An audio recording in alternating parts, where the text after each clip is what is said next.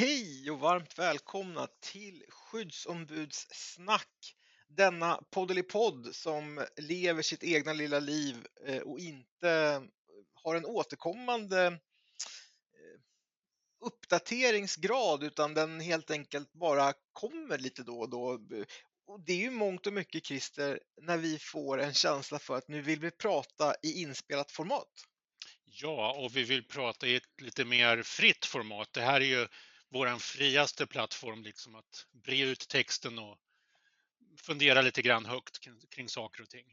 Normalt sett så när vi eh, samordnar, det ingår ju i vårt uppdrag som huvudskyddsombud för Arbetsförmedlingen, så ska vi ju samordna skyddsombud och då samordnar vi nästan alltid genom att eh, ha bildspel och oftast en förutbestämd tanke, idé om saker och så. Vi har ju eh, en idé och tanke om vad vi ska prata om idag, Christer. Vad är det för någonting? Ja, men vi ska prata om verksamhet och arbetsmiljö. Du och jag har ju precis bara för en stund sedan spel, gjort, spelat in kompetenspasset om verksamhetsplanering och hur man ska tänka då kring arbetsmiljöarbetet eh, när man jobbar med V P eller styrkort. Och vi, jag tänker att vi kan väl hålla oss lite grann kring det. Ja, men du, du läser mina tankar väl. Ja, och vet du, du och jag har haft en liten paus här från att vi gjorde den inspelningen. Och så tänkte jag så här, för när vi gör, spelar in de här kompetenspassen, då, då, då är du, du, den, du håller ju den röda tråden i inspelningen och så får jag lite så här sidekicking stick, va? Och den inspelningen, nu när jag gick och tog en kopp kaffe, så jag tänkte, vad, vad sa jag för någonting egentligen? Jag tyckte jag snubblade på allting, så jag hoppas att det blev att det höll ihop. Ja, vi får väl gå tillbaka till rullbandet och se om det blev något. Ja. Men jag tror att det blev någonting och ja. det, det brukar bli så. Men det är, ju, det är ju lite intressant det där att vi, vi sitter ju inte i samma rum, så det är lite svårt det här med att få, få ja, men den här kicken liksom. Nu är det din tur att prata, utan man får alltid försöka hitta naturliga övergångar eller börja förbereda dig genom att säga: ja, men visst, Christer, kan man tänka på att det, det skulle kunna bli så här då? Är det rätt tänkt, till exempel? Mm. Alltså en sån där klassisk berlinare som man använder i radiospråk. Och när, när du kör en berlinare då, då kanske jag redan har börjat bygga en tanke. Det är där jag snubblar liksom. Så. När passen kommer snubblar jag på bollen. Det blir, det blir inga mål, det blir inga snygga mål i alla fall. Du står i mål med ögonbindel och tänker att nu ska jag snart ja. rädda en puck här, men ja. så får du kasta åt andra hållet istället. Precis. Men du, apropå det, det är ju lite grann det vi faktiskt ska prata om. Eh, verksamhetsplan, arbets, så här grunden. Arbetsförmedlingen har valt att styra eh, sig genom det man kallar för verksamhetsplan. Verksamhetsplan är någonting som generaldirektören och, generaldirektören och dennes ledningsgrupp eh, ja, men kläcker ur sig någon gång i juni, april där.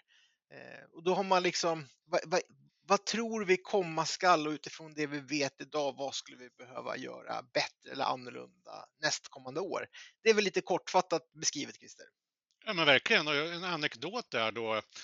Jag har ju själv skrivit en verksamhetsplan skarpt. Alltså jag skulle starta ett företag en gång i tiden. Jag skulle starta ett lastbilsföretag, åkeri.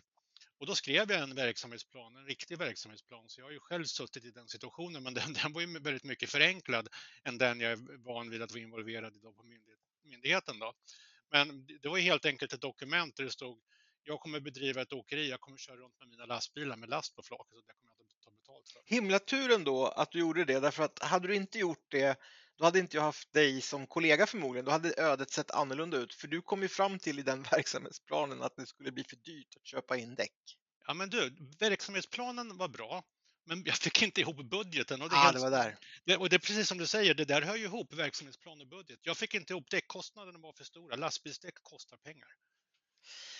Lastbilsdäck kostar pengar. Ja, men så, precis. Så det är ju också verksamhet och det är ju en del av verksamhetsplanen. Men det... Förr om åren på Arbetsförmedlingen så har man haft en arbetsmiljöplan som jag tror många kan relatera till och förstå vad det är för någonting. Det vill säga att man, man beskriver vad för typ av arbetsmiljöarbete man ska göra.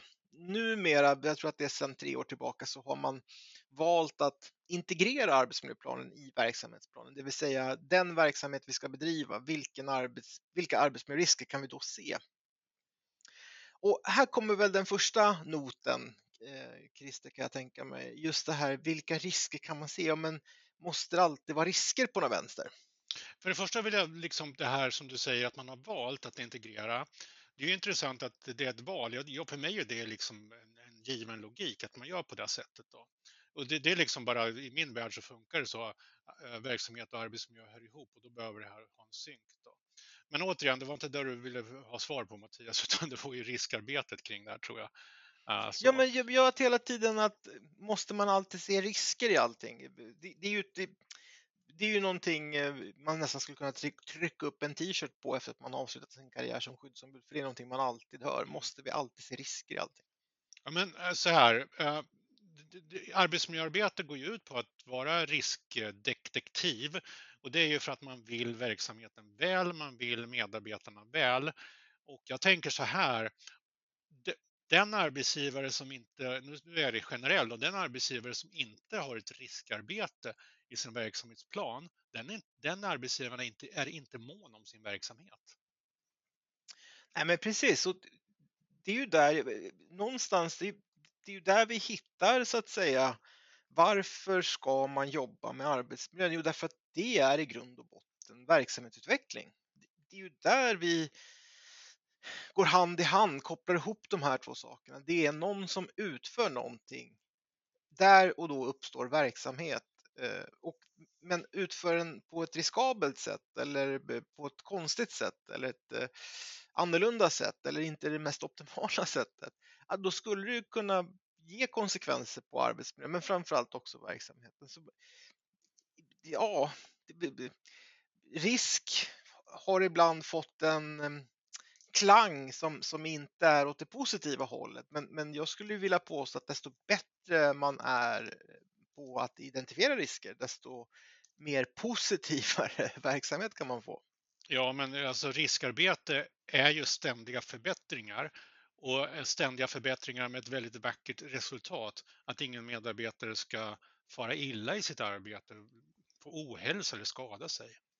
Det är ju lite intressant ändå hur alla de här, vi, vi, vi stöter ju på när vi samverkar med arbetsgivaren, så stöter vi ju på double diamond som arbetssätt, ständiga förbättringar som arbetssätt, agilt arbetssätt, ja, you name it. Men det intressanta är ju att alla bygger ju egentligen på samma teori, att förbättra någonting. Absolut, och jag, jag, jag tycker vi även då på Arbetsförmedlingen att vi ska ha ambitionen att vara så bra vi kan.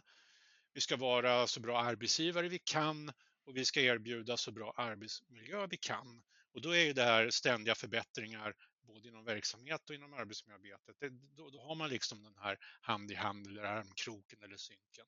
För att vi vill bli så bra vi kan inom de här olika disciplinerna. Eller om det är samma sak kanske. Någonting med... Arbets, Arbetsförmedlingen är ju en väldigt stor myndighet om man tittar på antalet anställda. Det är tio tusen cirka eh, medarbetare som jobbar för myndigheten. När myndigheten då lägger fram sin övergripande idé om hur tjugo tjugotre år ska genomföras utifrån ett verksamhetsperspektiv, då måste man komma ihåg det här, tycker jag. Allt riskarbete ska ju syfta till att individen inte drabbas av ohälsa. Så det är ju rätt fascinerande ändå, Christer. Det är otroligt många riskbedömningar som behöver göras för att förstå vad är det man då inför tjugo tjugotre ställs inför och som förmodligen kommer kanske innehålla lite samma risker, men åtgärderna kommer skilja sig väldigt mycket åt. Mm. Det är många riskbedömningar och då kan man ju säga att det är väldigt många människor som har fått möjligheten att tycka till och säga till. Och det, alltså vi är ju kompetenta i det vi gör. Vi är duktiga på att driva arbetsförmedling. Det är det som är våran grej. Och medarbetarna, det är ju de som kan den här detaljrikedomen i att driva en arbetsförmedling. Så det är så smart att låta medarbetarna få vara delaktiga i det här och sen skicka upp det. Och så får man ju liksom transformera om det till någon slags myndighetsbetänkande sen i myndighetens V P. Men att ändå låta så många som möjligt genom riskarbetet få titta på det här. Okej, om vi ska bedriva den här verksamheten, vad ser vi då för risker? Vi behöver de här åtgärderna. Precis, och då, framförallt också tror jag att man, när man börjar koppla ihop och se risk och så sätter man en åtgärd till, det är ju där man får den här verksamhetsutvecklingen. Det är ju där någonstans man kanske ändrar på organiseringen av ett arbetslag, eller man kanske styr flödena annorlunda för att undvika den högre arbetsbelastningen, eller man tydliggör rutiner, eller ah, här blev vi, bet- vi blev bättre på att eh, identifiera tidigt när någon eh, riskerade att drabbas för ohälsa. Och det, det jag tycker, det vi också pratade om lite grann och som jag verkligen gillar skarpt men som jag ser väldigt sällan, det är ju det här att faktiskt proaktivt skapa utrymme i medarbetarnas kalendrar. Alltså chefen går aktivt in och lägger in eller bestämmer att vi har bara fyrtiofem minuters möten, men varje möte ska börja varje heltimme för att kunna skapa utrymme för återhämtning. Otroligt men, kreativt liksom, på ett sätt, men väldigt sällan man ser det, tycker jag. Ja, men precis. Jag kan ju tycka, när jag själv då är delaktig i riskbedömning, att belöningen är ju på något sätt, och åtgärderna, det är ju liksom grädde på moset. Jag kan tycka det är lite stimulerande och fascinerande att vi, vi tillsammans, ja, okej okay, vi löser det på det här sättet, sätter en åtgärd och sen framförallt uppföljningen på åtgärden. Men vad gud vad bra det blev det här. Till exempel ja, att ja, skapa utrymme och för återhämtning eller pauser mellan möten. Eller vad det nu än må vara för, för åtgärd vi sätter. Där, där kan jag ty- känna ty- tycka att fan vad bra vi är. Vi, du och jag brukar ibland, det bara slår mig nu, du och jag brukar ibland dra ett sågverk som exempel. För, för att i ett sågverk finns det någonting konkret som man kan se är farligt, nämligen en såg. Mm. Tunga plankor skulle också kunna vara en stor risk. Du och jag återkommer väldigt ofta till det här liksom, vikten utav medarbetarskap, chefskap, att när de två samverkar på riktigt, ja, men då det är den gyllene åtgärden någonstans, medarbetarsamtalet med chefen. Liksom. Men du, vad tror du om sågverket? Om sågverket skulle ha stenkoll på att ingen gör illa sig på sågen, skulle de ha lika stor nytta utav medarbetarsamtalet som vi i tjänstemannasektorn? Ja, vilken retorisk fråga, Mattias. Det, det tror jag ju. Alltså medarbetarsamtal har man ju nytta av oavsett vad man sysslar med. Det skulle jag även ha haft i mitt tänkta åkeri, så skulle jag ha behövt medarbetarsamtal med chaufförerna som hade jobbat där.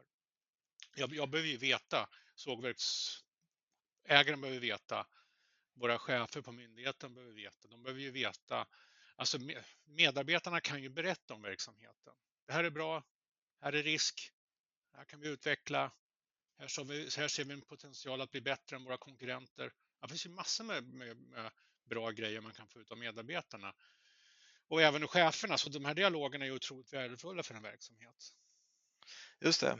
Ja, men det är sant. Det, det är ju någonstans, och det, det är väl också för att belysa just det där du säger. Det, vi vi, har, vi stöt, har stött på ordet som jag kan tycka att det är rätt talande. Medarbetarens skrikansvar.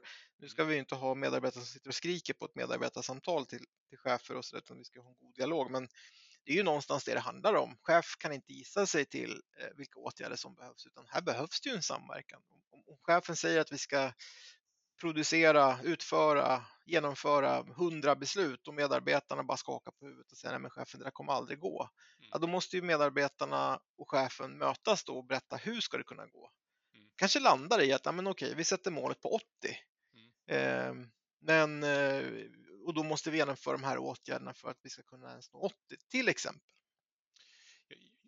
Det här begreppet realistiska planeringar är ju så jäkla klokt, tycker jag. Det är ett smart sätt att se på sakerna, att planera realistiskt och inte från någon press att visa upp någonting eller jag vet inte vad. När man kör orealistiska planeringar, för det är ju inte bra för någon, det blir, det blir bara haveri oavsett hur hur man än beter sig.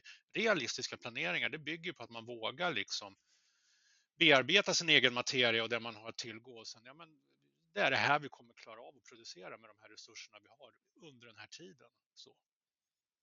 Ja, men verkligen. Och då, ja, men verkligen. Det, det, är ju, och det är ju rätt fascinerande att, för motsatsen är ju orealistiska planeringar. Då, då kan man fundera ibland på varför skulle man vilja sätta en orealistisk planering för, för den kommer man ju aldrig uppnå. Nej, Nej men precis. Så nu har jag hittat min egen metafor. Det var ju mitt företag som inte blev av. Men om jag är den i mitt åkeri satt en orealistisk planering. Jag ska leverera under det här året till tjugo kunder ett visst antal mängder gods. Så det är orealistiskt. Och så klarar jag inte av det. Den enda, de enda som blir sura, men några som blir sura över kunderna som inte får sin leverans.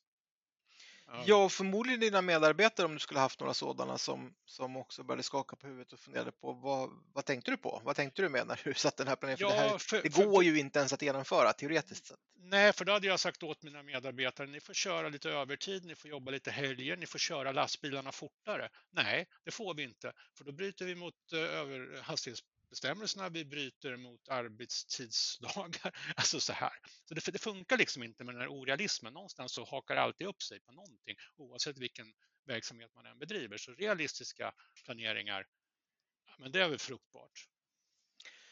Jo, det är väl också lite grann chefens roll att sätta mål för sin grupp medarbetare att kunna nå. Alltså, vi ska hitåt gruppen. Mm. Men vad tror ni? Är det möjligt? Ja men, ja men vi satsar chefen, vi kör. Okej, vad behöver ni utav mig som, som ledare för att ni ska kunna lyckas? Mm. Där går vi ibland bort oss också lite grann. Alltså att, att chefen klär på sig också rollen som utförare. Men, men lyckas man göra den här sammankopplingen, att förstå ja men medarbetarna, hur gör vi då för att utföra det här? Vad kan jag bidra för att ni ska lyckas med utförandet? Mm. Då har man nog kommit en bra bit på vägen. Så, så samman, sammanfattningsvis av det jag just sa, det är väl kanske att det här är ju en väldigt viktig A P T-fråga. Ja, absolut. Eh, arbetsplatsträffen är ett av myndighetens viktigaste möten, alltså karaktär av möten. Alltså, det är viktigt att ha A P T-er inom Arbetsförmedlingen, för det är där vi får fram, det är där de här dialogerna sker, det är där vi får fram den här realismen. Och också om det är någonting som inte stämmer, då kan man skicka det uppåt. Så ovanliggande nivåer får reda på det. Det funkar inte det här. Det stämmer inte. På ditt åkeri, hade du bjudit på godfika på A P T om du hade haft sådana?